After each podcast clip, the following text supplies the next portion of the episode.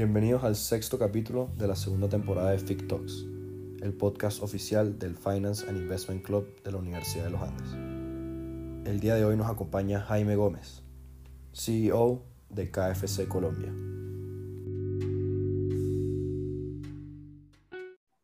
Bueno, bienvenidos a todos a este episodio de FIC Talks, el podcast oficial del Finance and Investment Club de la Universidad de los Andes.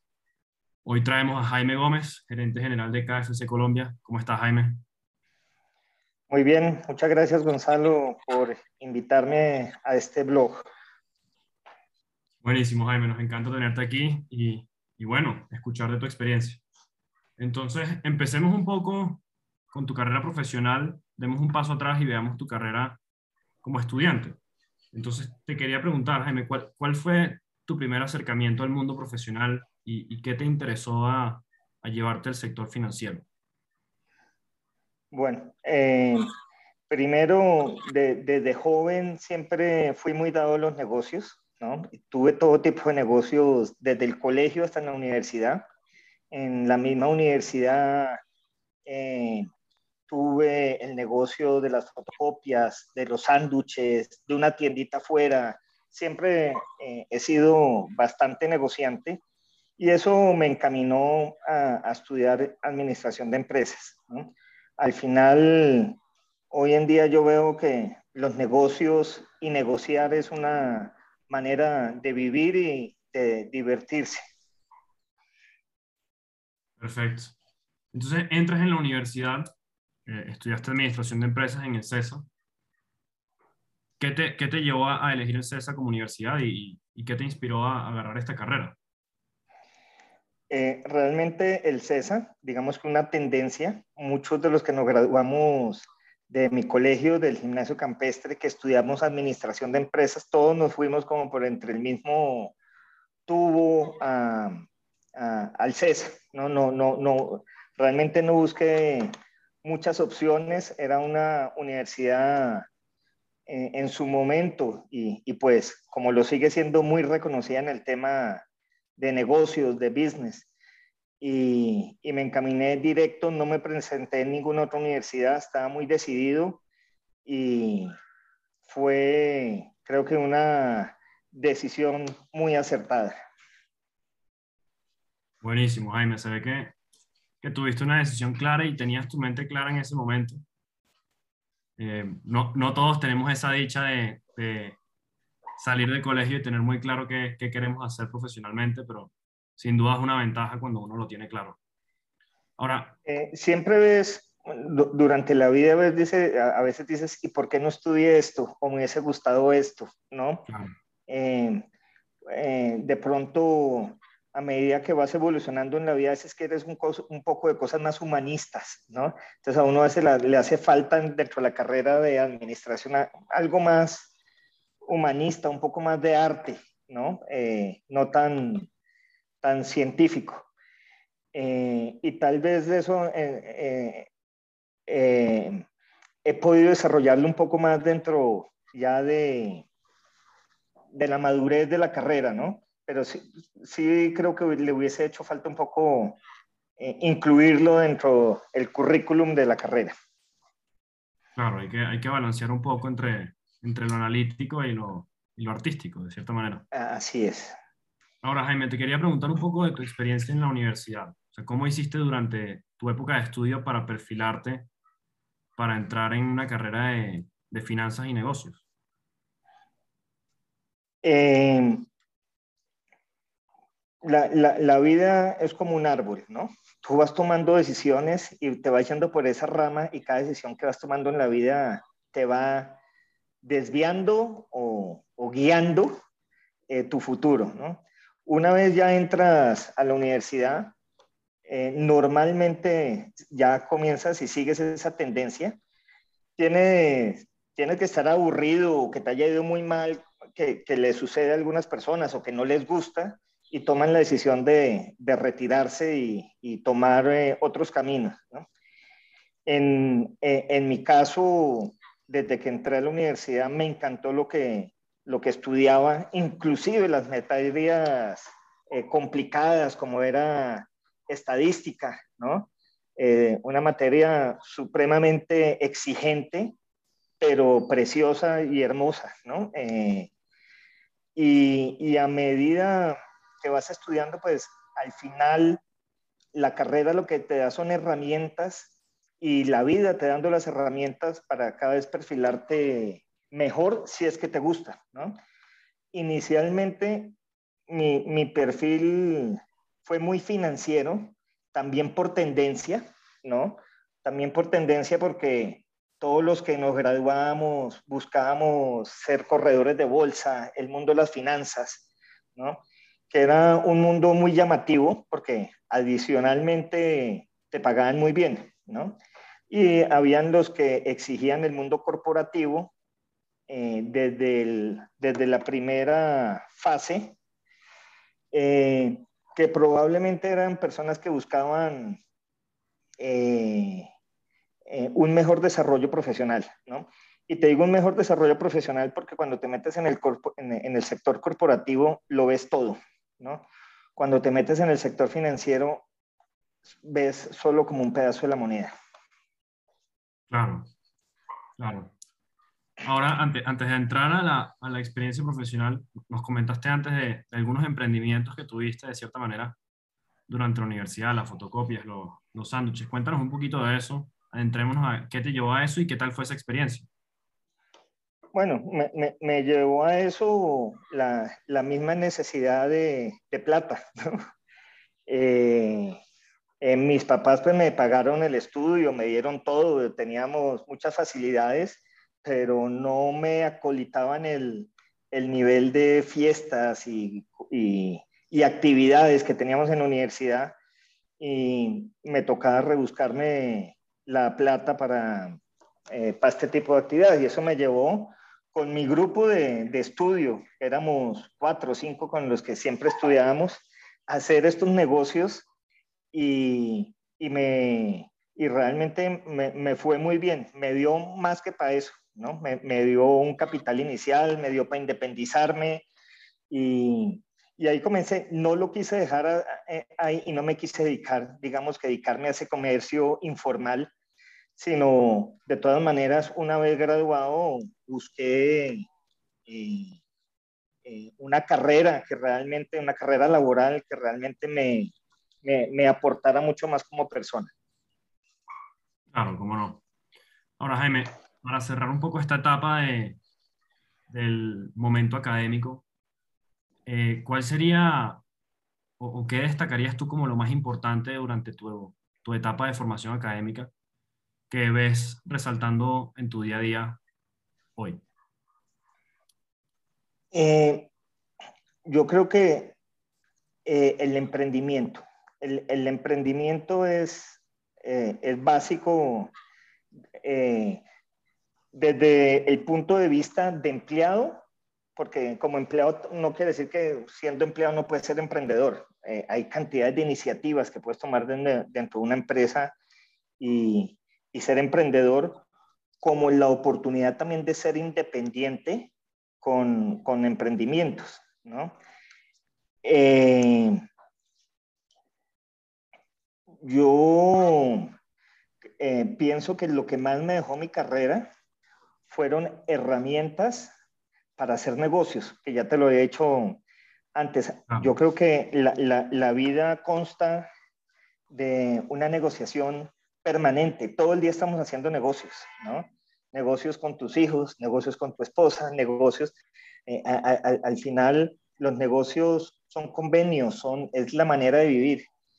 Y los negocios son buenos cuando son buenos para todos y para todas las partes. Y lo bonito de hacer negocios es cuando todos salen ganando y cuando hay un, un equilibrio eh, entre las partes. Entonces yo creo que lo que me, lo que me dejó la universidad fue unas grandes herramientas ¿no?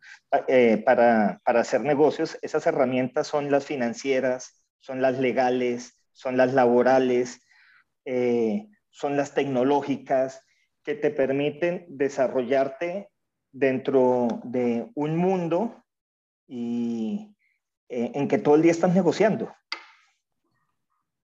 Claro. Y, tomar, y te da las herramientas pues para tomar las mejores decisiones. Sin duda. Ahora, Jaime, cuéntanos un poco de esa primera experiencia saliendo de la universidad. Bueno, la, primera eh, experiencia era conseguir una buena práctica. Eh, que, siempre una buena práctica te, da la base para un buen comienzo. Uno en la vida siempre tiene que tomar buenas decisiones, por cuando las tomas malas te enredas en la vida y te frenas, ¿no? Y cuando uno se equivoca, eh, porque te vas a equivocar muchas veces, hay que reaccionar rápido y corregir, no, no seguir pedaleando una cosa en la que ya sabes que estás equivocada. Y, dentro de eso puede ser tu, tu experiencia, eh, tu primera experiencia laboral. En mi caso, fue un profesor de la Universidad de Derecho. Eh, me ofreció irme a trabajar con él para hacer mis prácticas en la liquidación de docentes territoriales que habían en, ese entonces en Colombia, que eran Ferrocarriles Nacionales de Colombia y, y Caminos Vecinales, ¿no? Fue interesante porque conocí mucho Colombia, eh, conocí varios perfiles de personas en el sector público, etcétera, pero no me estaba dejando realmente no era mi futuro, era, bueno, realmente una práctica, pero no me daba el, eh, el enganche a seguir trabajando ahí. Considero que hubiese sido una mejor práctica realmente entrar a un sitio donde eh, hubiese tenido la oportunidad de que me generara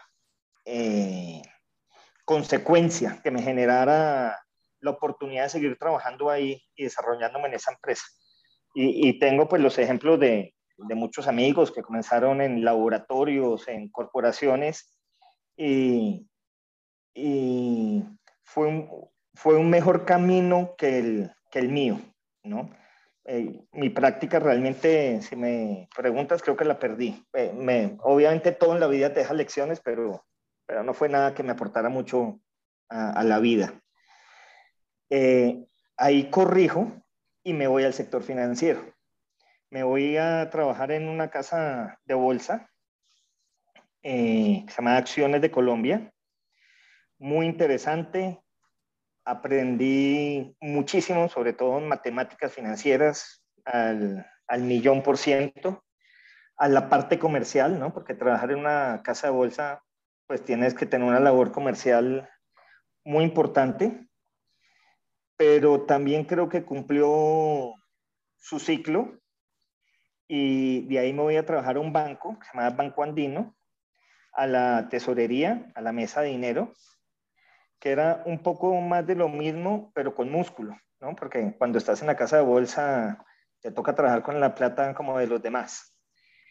Eh, en el banco eh, puede ser un poco más estratégico porque estás con, jugando con la plata pues, del banco y la tienes, la plata, no te toca buscarla. Eh, fue bien interesante. Lo mejor que me pasó es que tuve muy buenos jefes, que eso es fundamental durante la carrera. ¿no? Cuando uno tiene un mal jefe que no le aporta perder el tiempo. Cuando tienes un buen jefe, así te tenga esclavizado, pero que le estás aprendiendo, es lo mejor que le puede pasar a uno en la vida. Y eso me pasó en, en el banco. Este banco compró un banco en Venezuela que se llamaba Fibenes y me dieron la oportunidad de, irme con, uno de los accionistas del banco a tomar posesión del banco. Inicialmente me iba por 15 días, eh, simplemente a tomar la posesión del banco. Y, y como sucede también en la vida, me fueron diciendo que ese 15 días más, que ese un mes, que ese seis meses, porque no se queda un año, y, me fui quedando en Venezuela. Y ese fue mi, mi cambio de, país, ¿no? Y la gran oportunidad que, tuve de, trabajar en Venezuela. Eh, ahí pasé a, manejar la unidad financiera, que era como un como tesorero más o menos del banco, ¿no? Eh, teníamos una mesa de dinero, manejábamos pues todo el, la captación de, eh, de dinero en el sector financiero, fue una experiencia fabulosa, fabulosa. Esos años en Venezuela fueron de muchísimo eh, aprendizaje. Y tuve un jefe que me llevaba para todos lados, me llevaba a todas las juntas, me, enseñó cantidades. Este jefe se, se llama Mike Holligan, que le tengo gran respeto y admiración por todo lo que me enseñó. Y ahí entra la crisis financiera de los años 98, 99, efecto tequila, todo eso. Y, y el banco eh, en Ecuador, que era el accionista mayoritario de este grupo, entra en crisis y se ven obligados a vender el banco. ¿no? Eh, ahí eh, venden el banco a, a, otro banco muy grande en Venezuela llamado Banco Caracas ¿no? Y decido retirarme. Yo había hecho ya muchas relaciones con empresas colombianas que están radicadas en Venezuela y me ofrecieron la gerencia financiera y administrativa de Alpina, ¿no? Y ahí es como un gran cambio en, en mi vida laboral, personal, profesional, eh, porque paso realmente del sector financiero al sector real, al sector corporativo, ¿no? Ah. Y, y, ese es un cambio eh, eh, fenomenal. Hoy en día, si me preguntan qué prefiere, sector financiero, sector corporativo, me quedo con el sector corporativo, el sector real, un millón de veces. Ok.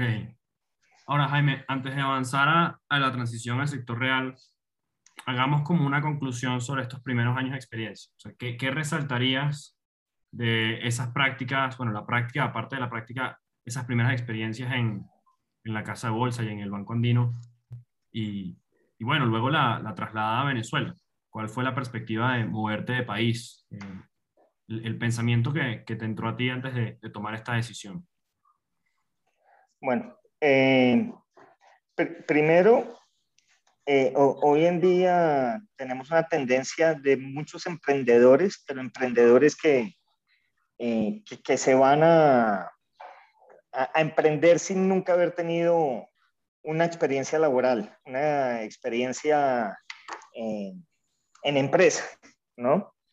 Entonces pueden tener muy buenas ideas, pero todo puede fracasar por no tener una estructura mental, eh, académica mucho más sólida, ¿no? Ah. A pesar de tener una visión muy clara. Pues, mi, mi, recomendación es a, al que vaya a tomar una práctica. A veces no es fácil porque obviamente una cosa es lo que uno quiere y otra cosa es lo que se puede y otra es lo que le ofrecen, pero ojalá uno lograr hacer una práctica en lo que ya le gusta hacia futuro, ¿no? Eh, si me gusta el sector petrolero, me gusta el sector eh, cárnico, porque mi familia tiene empresas en tal sector y yo quiero hacia futuro, ojalá se logren enganchar en algo que de una vez le aporte experiencia en eso que le gusta o en eso en donde se piensa quedar, ¿no? No aceptar una práctica como, como una herramienta para graduarse. Más bien es una herramienta para comenzar la vida y comenzar una vida eh, desde el momento cero organizada, ¿no? Eh, mi otra lección que lo decía antes, si te equivocas, corrige, ¿no? No, no, sigue, no seguir pedaleando en, en, lo que no le gusta o con quien, o quien, con quien no es, ¿no? Eh, porque al final te va a ir bien en la vida y vas a disfrutar lo que hagas si te gusta. Cuando le toca a uno algo obligado y no le toca un mal jefe o una mala compañía con esa puede ser la peor pesadilla del mundo y te puede acabar tu misma carrera. ¿no? Sí, sin duda. Eh, y, y pues eh, el, el, mundo te va poniendo caminos, como hablábamos antes, las ramas. A mí un día me llegó un jefe y me dijo, se quiere ir para Venezuela y me cambió mi vida radicalmente, ¿no? Yo he podido decir que no, y quién sabe cómo sería hoy mi vida, mejor, peor, pero seguramente muy diferente, ¿no? Eh, agarré otra rama y, y, me lleva a la vida donde estoy hoy, ¿no? Y, y, vendrán más ramas, ¿no? Cada rama lo va llevando uno a, a una situación diferente. Sí, sin duda. Yo siento que el tema del traslado es algo un poco, es un poco temprano para, para nuestra audiencia, pero es algo que siempre la gente tiene en mente porque uno sale de su zona de confort. Le toca entrar en un, en un ambiente distinto, donde capaz no conoce a mucha gente, donde no está acostumbrado a estar. Y, a veces es una experiencia que lo hace crecer a uno personalmente muchísimo. Pues eh, eh, co concuerdo totalmente. El salir del país, el salir de tu entorno, te da mundo, ¿no? Y, y hoy, yo en día, eh, hoy en día, cuando voy a buscar gente, me encanta seleccionar gente que tenga mundo, ¿no? Ya sea que tuvo la oportunidad en la misma universidad de, de, de hacer intercambios, de haber estudiado afuera, o, o hasta de viajar mucho, ¿no? Porque eh, eso te da mundo y, y muestra las diferentes dimensiones y lo grande que es el mundo, porque si uno se queda solo en su ciudad, en su país, pues tienes un mundo cerrado en tu cabeza y no conoces, no conoces lo demás. Creo que el que tenga la oportunidad de viajar, de hacer una práctica, de cualquier cosa en el extranjero y donde tenga la oportunidad, ¿no?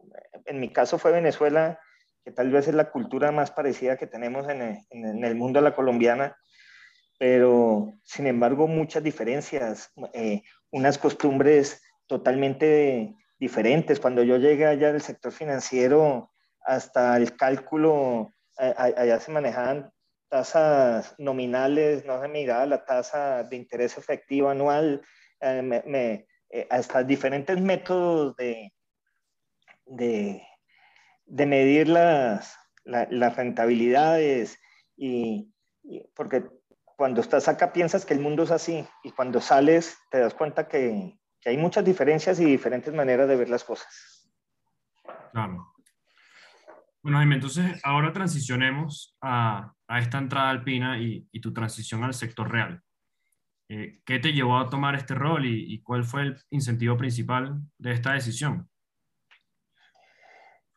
Eh, la, la, la decisión de irme al sector real ya la estaba buscando porque me llamaba bastante la atención, eh, por lo que también comentaba anteriormente, cuando entras al sector corporativo ves algo mucho más global, ¿no? Cuando estás en el sector financiero estás muy especializado, ¿no? Cuando entras al mundo corporativo, es más, utilizas mucho más todo lo que estudiaste de administración de, de empresas porque te toca ver lo laboral, te toca ver lo legal, te toca ver eh, eh, negocios, plantas, producción, eh, muchísimo más integral, ¿no? Entonces le da un valor mucho más alto a, a tu conocimiento, a tu desarrollo profesional, ¿no? fue una decisión extraordinaria y, en ese momento, digamos, Al, Alpina estaba entrando a, Venezuela.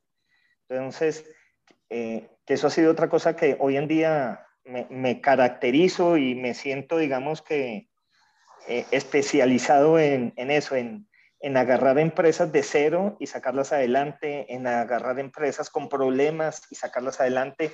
Si hoy me dicen cuál es su especialidad, yo digo eh, es desarrollar, esa es no, no, es mantener, sino siempre estar creciendo, sacar cosas de las dificultades. Eh, eh, al final, emprendimiento. ¿no? Sí. Eh, entonces, en Venezuela fue una experiencia formidable porque fue el abrir distribuidoras por todo el país, el conocer modelos de distribución, nuevamente muy diferentes a como Alpina manejaba aquí la, la, la, distribución. Y el principal error que cometimos al principio fue tratar de montar todo como se manejaba en Colombia, ¿no? creyendo que aquí era donde se hacían las cosas bien. Y nos tocó aprender a que donde íbamos teníamos que hacer las cosas como se hacían en ese lado. Obviamente todo te da lecciones y todo tiene cosas buenas y oportunidades, pero nos tocó aprender de los locales, de cómo lo hacían los locales. Y, llevamos una empresa inicialmente de 40 personas cuando me retiré al PINA tendría ya por lo menos unas 800 personas, ¿no? Eh, inicialmente como, comencé como gerente financiero y administrativo. Eh, después el gerente general que está en, en, Venezuela, que está expatriado, se regresa a, Colombia y me dan la oportunidad de la gerencia general. Eh, ahí fue, pues, realmente no muy diferente a lo que yo hacía en la gerencia administrativa y financiera, porque como era una empresa chiquita, uno era, todo, e-, era todero, como cuando uno comienza estas empresas desde cero, uno le toca hacer todo, de todo. Entonces, cuando pasó al otro rol, realmente no era muy diferente, pero obviamente con mayor autonomía y, y mayor impacto en las decisiones. De ahí, Alpina comienza ya como a retirarse de, de, Venezuela por todo el sector político, de toda la situación política ya de Chávez, etcétera, y comienza a desinvertir y me dan la oportunidad de agarrar la distribución de Alpina para la Gran Caracas. Me retiro de Alpina y me independizo y agarro la distribución de, de todo lo de Alpina para repartirlo en esta zona del país. Eh, en ese momento, no solo agarró Alpina, sino ya que me independicé, agarré también la distribución de Unilever Andina, de Hermo, que es la nacional de chocolates allá. Eh, y eh, me convertí en importador de varios productos. Tal vez esa fue la, la etapa más exitosa de, de mi pasado reciente, ¿no? creé esta, esta empresa que se llama Alimentos Alicenca. Eh, después creé muchas otras porque eh, creé otra que se llama Italcenca, que llevaba productos de Italcol, a, que es una empresa muy grande aquí en Colombia, concentrados animales, a, Venezuela. Entonces hice toda la rama también de, de concentrados, eh, jamones, belleza, de todo, eh, y, era un éxito. Nos estaba yendo eh, muy, muy bien. Pero pues Venezuela se comienza a complicar, comienza todo el tema del control cambiario, las importaciones eh, se comienzan a complicar, muchísima corrupción con el tema de Cadivi, que era un organismo que regulaba la asignación de, divisas, y todo este sueño y emprendimiento eh, eh, se, me derrumba realmente, ¿no? Y veo la oportunidad de vender el negocio y vendo el negocio en el año, eh, en el año 2011. Vendo, vendo, vendo mi negocio y ahí comienzo a buscar alternativas para volver a Colombia, ¿no? Y ahí es cuando surge la oportunidad de, de volver nuevamente con el emprendimiento de Kentucky Fried Chicken que estaba aquí en Colombia. Eh, le quedaban nueve restaurantes, estaba totalmente quebrado con la marca eh, Vuelta a Pedazos y comenzamos eh, ese nuevo emprendimiento y desarrollo. Buenísimo, Jaime. Yo, quisiera, antes, antes de entrar a, a, la experiencia de Kentucky Fried Chicken, preguntarte un poco de esa perspectiva que te dio haber creado este negocio, verlo crecer y por situaciones que realmente son externas a ti, tener que dejarlo a un lado. Estas son experiencias que a algunas personas le pueden pasar y, y sin duda toca manejarlas con un tema mental fuerte. Bueno, eh, yo como colombiano lo viví y tú como venezolano lo has visto muchísimo, ¿no? Al final es la desgracia de la migración, ¿no? Y la desgracia del éxodo cuando, cuando te obligan, ¿no? Eh, eh, probablemente en un país normal yo estaría ahorita con un negocio supremamente grande y bonito en, en Venezuela, que lo comencé también desde, cero y, sería otra la, vida que, tendría. igual, como lo hablábamos antes, cuando ves que las cosas se complican y que no puedes seguir, hay que tomar decisiones, porque seguramente si me hubiese quedado en Venezuela en ese momento, no hubiese podido ni vender el negocio, ¿no? Y la, y la situación sería otra. Cuando uno ve que las cosas eh, no dan más y que te surgen oportunidades, eh, hay, hay que cambiar. No puede uno quedarse eh, pedaleando en una subida llena de barro. ¿no? no quiere decir que no pelee las cosas, las cosas hay que pelearlas, pero, pero tienes que ser claro de cuando no puedes seguir pedaleando. Entonces, sí, muy triste y porque igual toda mi familia venezolana tenía una buena vida allá y, y migrar para comenzar de cero, en ese momento tenía yo 41 años, ¿no? Eh, en donde ya tenía asegurado como un futuro y volver a comenzar desde cero, no era fácil, ¿no?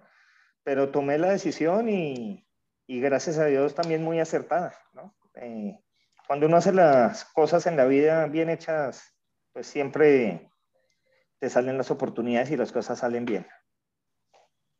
Claro.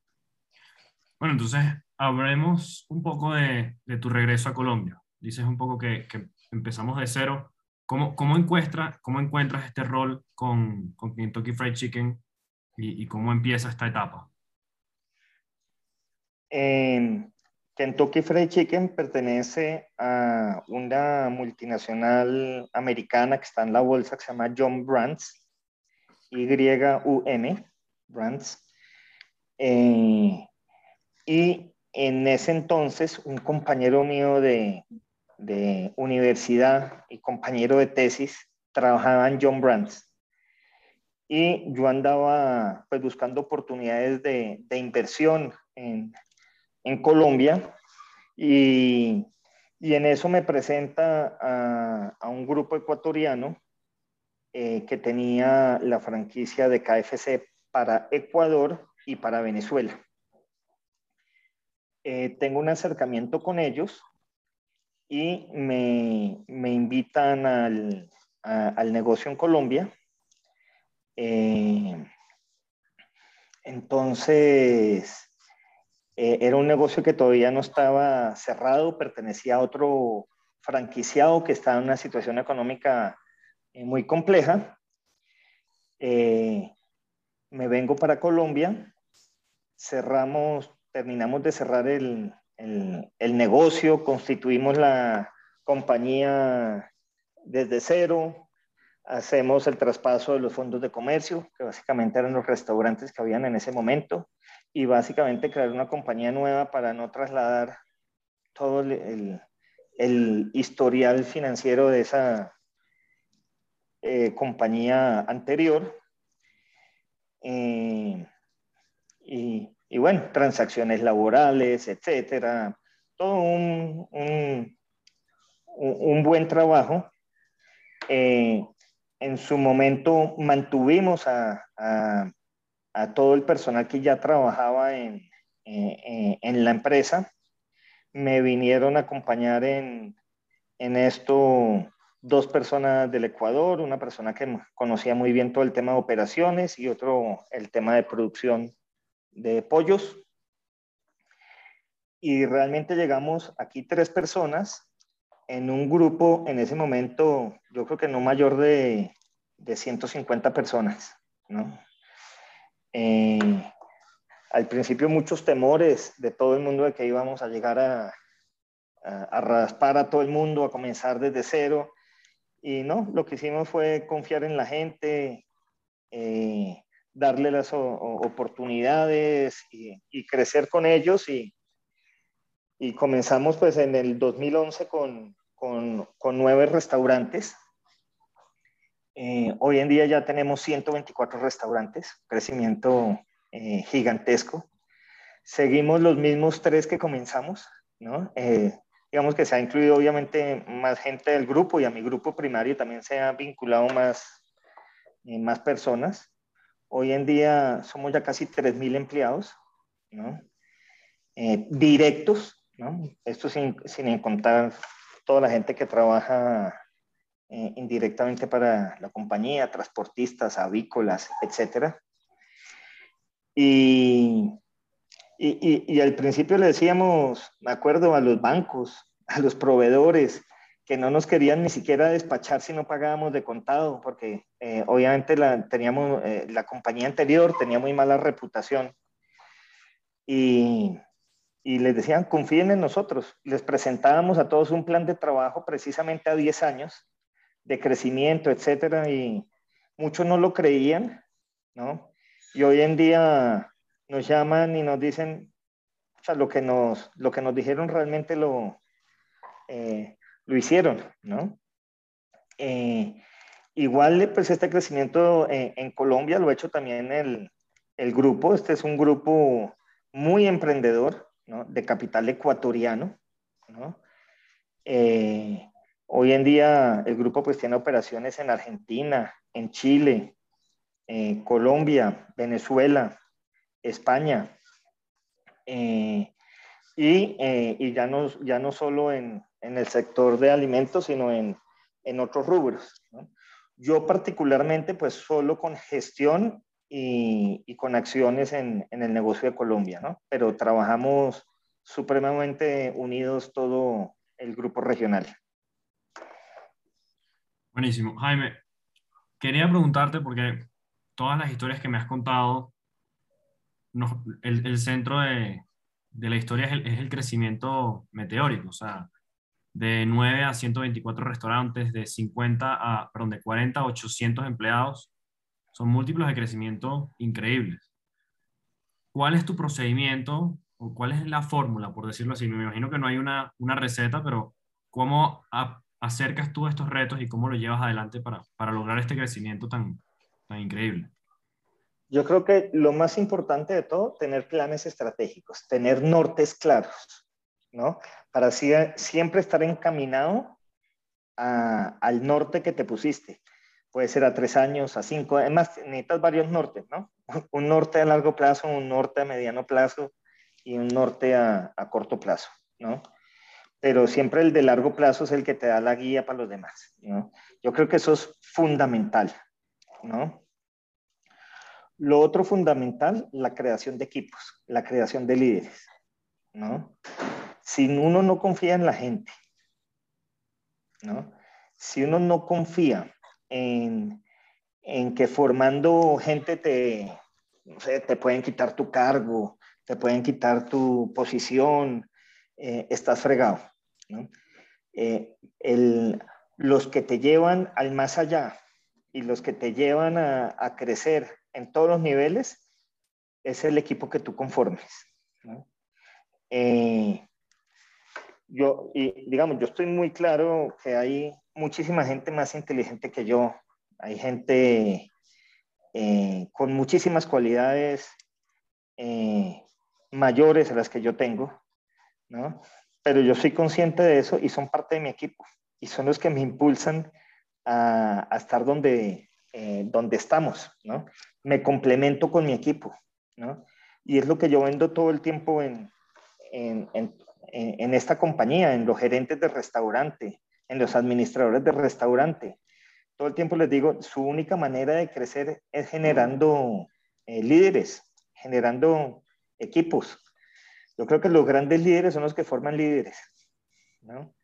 Eh, y los que se dejan llevar por esa ola del éxito de los que están debajo tuyo, ¿no? Sin ningún celo, sin ningún temor y, y siempre apoyándolos, ¿no? Y, y, yo creo que eso es parte de la filosofía que yo he hecho en, en, en, en todas las empresas que he estado y son las que nos las que nos permiten crecer, porque si uno nunca delega y si no creas equipo, pues jamás vas a lograr crecimientos, jamás porque nunca lo puedes controlar todo. Necesitas gente que te ayude. Claro. Sin duda alguna es, es una perspectiva que, que, lleva al éxito, porque como tú dices, la ola de, del éxito de, de, las demás personas impulsa que todo el mundo se impulsen entre sí y que se vuelva como una bola de nieve, de cierta manera. Y, y otra cosa fundamental, puede sonar muy básica, porque al final toda la vida son cosas básicas, ¿no? Que es la justicia, ¿no? Y, y la justicia es el equilibrio, ¿no? Eh, al final, cuando tú estás liderando una compañía o liderando un departamento o liderando un grupo de tres, cuatro, no importa de cuántas personas, ser justo, ¿no? Uno tiene que ser justo con los accionistas, con sus compañeros, con sus subalternos, ¿no? Eh, siempre que obres, ¿no? Eh, obrar de buena fe. Y eso la gente lo copia y lo replica, ¿no? y yo creo que eso es básico. Obviamente cuando tienes cargos de responsabilidad, a veces te toca tomar decisiones que no le convienen a algunos, a veces te toca hacer reducciones de personal que, que te duele mucho, Pero al final todo lo que hagas, hazlo con justicia, ¿no? ¿Y quién se va? Pues el que, el que menos méritos tiene, ¿no? ¿Y quién eh, se va? probablemente los que tienen contratos a término fijo y protege a los que ya los tienen definido. Entonces, así te toque tomar decisiones fuertes, hazlo con buen sentido, hazlo con la mayor justicia que, puedes, que puedas, así eh, tenga repercusiones fuertes para algunos, ¿no? porque nunca puedes hacer feliz al 100%. Pero cuando le pagas su liquidación, págasela completa. No tienes por qué quitarles cosas que alguien se ganó, ¿no? Y, y ahí vamos nuevamente al, tema de los negocios. Ahí estás negociando. Y así te toca salir de una persona, pues te toca salir negociando y que sea bien para todos. Así las, las decisiones sean fuertes. Buenísimo, Jaime. Ahora, aprovechando que me hablas de estas decisiones fuertes, yo quisiera tocar un poco base de cuáles han sido los retos principales que se han presentado en, estos últimos 10 años en, en Kentucky Fried Chicken. Eh, realmente los retos, formar gente, ¿no? Formar gente porque cuando eh, abres 20 restaurantes por año, te toca contratar a 500 personas al año, básicamente, más la rotación de, como tal del personal. Entonces, al, final eres una universidad, una academia de, de formar continuamente gente y de formar líderes. Ese es el gran reto. El gran reto es formación de gente. Obviamente tienes por detrás todo el reto de, cómo apalancar el negocio, ¿no? porque necesitas plata. Inicialmente, pues plata de los accionistas, posteriormente sector financiero y después un equilibrio entre el sector financiero y los accionistas. ¿no? Eh, ese es un reto de manejar también ese, ese equilibrio. Y obviamente tuvimos un reto impresionante en el tema de la pandemia, ¿no? que era algo, y más nosotros que siempre tenemos estresado el, el, balance de la compañía, porque cuando estás creciendo nunca tienes plata en, en la cuenta, porque todo es para construir nuevos locales, para crecer las plantas de producción. entonces no es que eh, cuando eres una compañía ya estable y madura, eh, tienes plata en el colchón o dividendos que tenías para repartir, lo que hiciste es que no los repartes o eh, tienes recursos. Pero cuando eres una empresa que está en crecimiento, obviamente eh, a los bancos los tienes estresados y estás en el límite siempre máximo del endeudamiento que puedes llegar a tomar, ¿no? Los accionistas también eh, presionados en el tema de aportes, ¿no? y te llega una pandemia en, con, en, en, ese caso nosotros ese, ese año íbamos a hacer 20 locales y ya tenía 7 en construcción, ¿no? chupando flujo de caja. ¿no? En su momento obviamente lo paramos, eh, eh, lo paramos eh, provisionalmente durante unos meses y comienzas a ver las prioridades. Entonces, ¿cuál es la prioridad número uno? nómina. Prioridad número dos, proveedores. Y, y, nuevamente formamos un equipo de choque, un, eh, un, equipo multidisciplinario donde analizábamos todas las decisiones que tomábamos. Nos reuníamos todos los días eh, con este equipo para decisiones de caja, porque básicamente todo era de caja, pero, pero, a, ese, digamos, comité iba mercadeo, iba planta y producción, iba compras, iba operaciones, porque al final todos nos veíamos afectados y era importante que todo el mundo supiera el problema en que estábamos, eh, porque eso te genera unión. Nunca escondas información.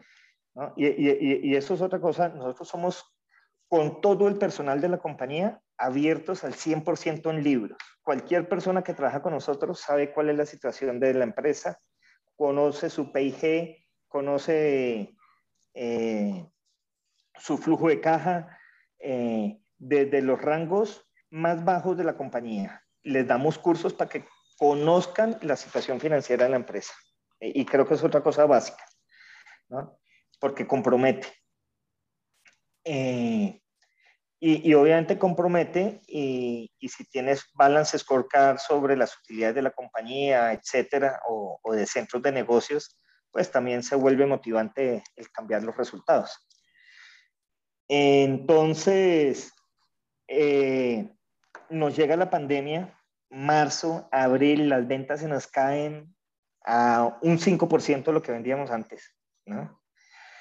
Eh, un, problema de caja, pero comenzamos a hablar con los proveedores, con los bancos y siempre con la verdad, mostrándoles casi que semanalmente cómo iban nuestras, nuestras cifras y, y, realmente, bueno, tomamos unos planes de acción, eh, eh, domicilio, ya nosotros de por sí éramos pues eh, importante en el tema de domicilios, ¿no?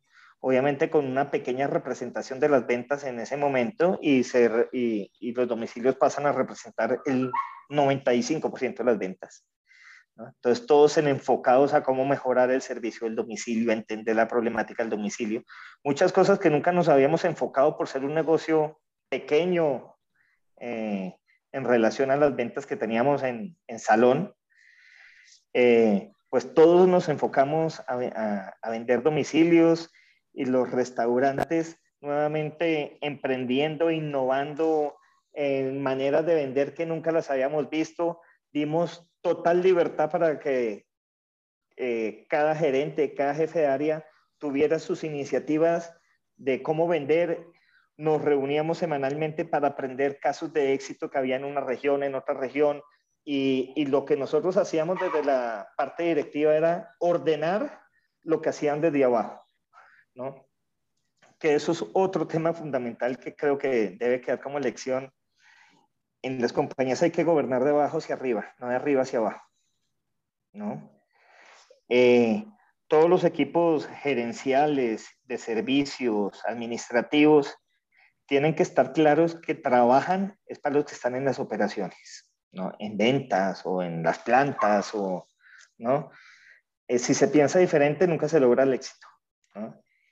Eh, las compañías tienen que evolucionar de abajo hacia arriba, empoderando. Y yo creo, si me dicen cómo salimos de la crisis, gracias a todas las iniciativas que tuvieron todos los gerentes, jefes de área, gerentes de operaciones, que desde arriba no hacíamos más que ordenar, monitorear, eh, replicar, eh, pero escuchando y escuchando lo que hacían abajo y permitiéndolo, ¿no? No, no siendo represivos. Claro, ahí siento que, que esa filosofía de, de formar líderes habrá pagado dividendos innumerables. Así es.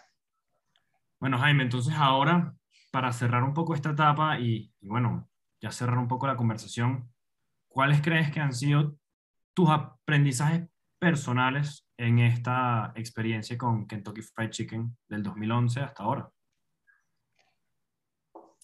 Eh, bueno, eh, principales lecciones. Eh, sí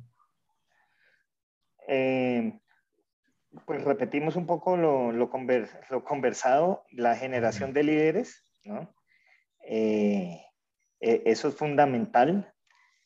El creer en la gente, eso es fundamental. El, el equilibrio, la justicia, eh, ¿no? Y tú como líder, ¿no? eh, eh, creer en tu equipo, formar equipo. Para mí esas son las, las bases de, del éxito, ¿no? Y a medida que pasa la vida, conocerte, conocerte a ti mismo, ¿no? Conocer cuáles son tus cualidades, dónde están tus oportunidades, dónde te fortaleces con tu mismo equipo, ¿no? Tú para qué eres bueno, para qué no eres tan bueno, ¿no? como te decía, para mí una de mis grandes eh, facultades creo que es el trabajo bajo presión. Trabajo muy, muy bien bajo presión, ¿no? Eh, soy una persona que toma decisiones acertadas en decisiones rápidas, ¿no? Y más para el plan estratégico a largo plazo, me baso, me baso más en un equipo que me apoye en, formar ese norte, ¿no? Eh, yo soy un ejecutor, yo necesito estar todo el tiempo eh, moviéndome, a veces no soporto mucho el escritorio, ¿no? Eh, tengo que estar en la calle. Entonces, conociéndome eso, pues necesito tener mi otro lado que me, que, que me soporta. Yo creo que eso es parte de, de conocerse y, cubrir, esas, cubrir tus oportunidades y desarrollar tus aptitudes. Claro. Eh, bueno, Jaime, con eso yo creo que, que cerramos un poco la carrera y nos vamos un poco a esta última sección de perspectivas y, y unas preguntas un poco más ligeras. Entonces yo creo que la, la primera pregunta de perspectivas es, sea, ¿qué tendencias estás viendo dentro de tu sector y en general en Colombia que están creciendo en el mundo de los negocios? Bueno, eh, eh, eh, evidentemente el tema digital sigue evolucionando unos pasos gigantes, ¿no? tanto la publicidad como el e-commerce, como el manejo de la big data, eh, todo eso sigue siendo un tema que yo creo que estamos en pañales, ¿no? Y que va a seguir creciendo eh, a pasos agigantados, ¿no? Eso, lo, lo, el único enemigo que tiene, y, enemigo con, pues, con el respeto, pues es también el, el respeto a, a, a, los individuos con el manejo de las bases de datos, ¿no? Yo creo que hay que manejar las bases de datos como tendencias, etcétera, pero sin invadir a las personas. ¿no? Y, en eso hay que, tener mucho cuidado. Pero obviamente por ahí se está moviendo eh, el mundo ah, y, hay que estar ahí, ¿no? Eh, hay que estar en... El tema tecnológico sigue siendo eh, supremamente importante en los negocios. Ok. Ahora, Jaime, otra pregunta hemos hablado y hemos hecho énfasis en, muchas cosas que, que, han sido muy relevantes a ti en tu carrera, eh, como crear líderes, como conseguir buenos jefes o, tener la oportunidad de, de, tener un buen jefe. Si pudiéramos dar como un wrap-up o un, resumen de esas opciones que tú dirías que, que serían consejos importantes para nuestros oyentes en términos de crecimiento de carrera. ¿Qué, ¿Qué, nos podrías decir? Tres cosas rápidas, cortas, de, para que una persona sea exitosa y tenga crecimiento en su carrera, creo que lo, lo más importante es que, que, le guste lo que hace. ¿no? Cuando una persona no está satisfecha con lo que hace, con lo que estudió, con la empresa que trabaja, con las actividades que le ponen, pues nunca va a ser exitoso, por más exitoso que sea él, ¿no? Pero eh, va a tener tantas barreras que no le van a permitir ser exitoso. Entonces creo que lo fundamental es encontrar el camino de lo que le gusta, lo haga feliz, que cuando se vaya al trabajo diga, qué rico ir al trabajo, que cuando está de vacaciones, pucha, ¿cuándo es que llego para, para irme para el trabajo? ¿no? Eh, tiene que haber una pasión. Si no hay una pasión, eh, no va a ser exitoso, ¿no? O, o, no va a ser 100% exitoso, ¿no? Eh, obviamente la preparación, eh, en el mundo de hoy hay que estar eh, eh, al día de, de, lo que está sucediendo, ¿no? eh, hay diferentes métodos, ¿no? Pues hay eh, el tema, de, desafortunadamente hay limitantes para la gente, no todo el mundo puede hacer posgrados, no todo el mundo puede hacer eh, doctorados, etcétera, pero todo el mundo tiene algún mecanismo de mantenerse vigente, sea revistas, sea curiosando en internet, sea documentales, sean este tipo de blogs. El que quiere encuentra cómo estar actualizado en, en, en este mundo, ¿no? Eh, entonces, yo creo que sí, hay que estar al día, hay que estar globalizado, ¿no? Lo hablábamos antes de, creo que para ser exitoso hay que ser de mundo, ¿no? Toca saber qué tendencias hay en el mundo, hay que viajar, hay que investigar, hay que, moverse. Y qué otro punto puedo, ¿no? Y, y, y, bueno, y, creo que un, punto fundamental que lo, lo, hemos hablado un poco del tema del equilibrio, pero al final eso está muy inducido. Eh, hay que tener empresas, hay que tener profesionales y uno mismo con principios y valores, ¿no? El tema de los principios y valores es un tema eh, eh, fundamental para que te vaya bien a largo plazo. Sí, sin duda.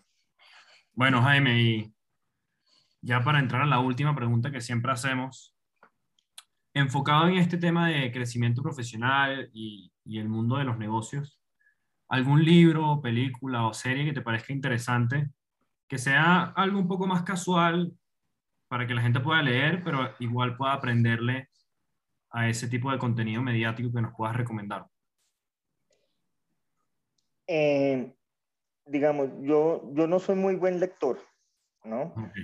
Eh, y muy buen lector en ser consecuente. Digamos, en vacaciones llego y me como tres libros pero después cuando estoy en el día a día del trabajo, realmente leo, leo pocos libros, leo muchas revistas, leo muchos artículos, leo mucha actualidad, pero realmente creo que la llegada del, de Netflix bajó muchísimo el, el nivel de, de, de, lectura. Pero lo que sí he encontrado increíble y que también me aporta muchísimo es eh, eh, en Netflix poquito, pero mucho más en YouTube. En YouTube hay una cantidad de, de documentales de empresas, ¿no? de fábricas, de Nestlé, de cómo nació Kraft, de cómo nació eh, cantidad de las multinacionales. Te presentan todas esas historias de cómo nacieron esas empresas, ¿no? Y, y, es más, hay, hay, otro canal en YouTube que se llama Tech Zone, ¿no? que ves puros procesos industriales, ¿no? Y ves cómo, cómo, se, cómo son los procesos de cantidades de, de, de procesos productivos, ¿no? Eso me encanta y, e instruye muchísimo. Donde las cosas que me apasionan a mí es visitar plantas de producción, ¿no? Siempre que me invitan a visitar la planta un proveedor o algo, no me, no me la pierdo.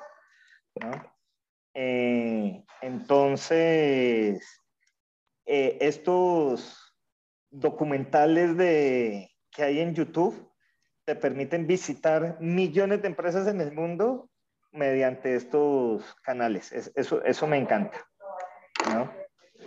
Hmm. Buenísimo, Jaime. Sí, eso, sin duda alguna, esta era digital de una perspectiva global importante. Y bueno, con eso terminamos. Sin duda fue un placer tenerte, Jaime. Gracias muchísimo por tu tiempo y, estaremos hablando. muchísimas gracias, Gonzalo, y, y, abierto no, no, solo para tu blog, sino el día de mañana, si alguien quiere montar un, un negocio, una iniciativa, eh, etcétera, porque eh, no, es decir, no hay suficiente tiempo, pero he tenido muchísimos emprendimientos durante toda mi, mi vida laboral que tampoco los alcanzamos a ver acá porque eran como side business eh, eh, que le puedo aportar mucho a, a, cualquier persona y no tengo ningún problema que compartas mi, mi contacto con el que necesite un emprendimiento o, o no que necesite un emprendimiento, que tenga un emprendimiento y necesite consejos bienvenidos y gratinianos. Perfecto, entonces si quieres comenta de una vez eh, cuál es la mejor manera de contactarnos de Jaime para que quede a, los oyentes. Eh, a través de mi correo jaime.gomez.kfc.co. Perfecto. Bueno, con eso cerramos. De nuevo, un placer tenerte, Jaime, y espero que los oyentes hayan disfrutado. Muchas gracias, Gonzalo. Muchas gracias.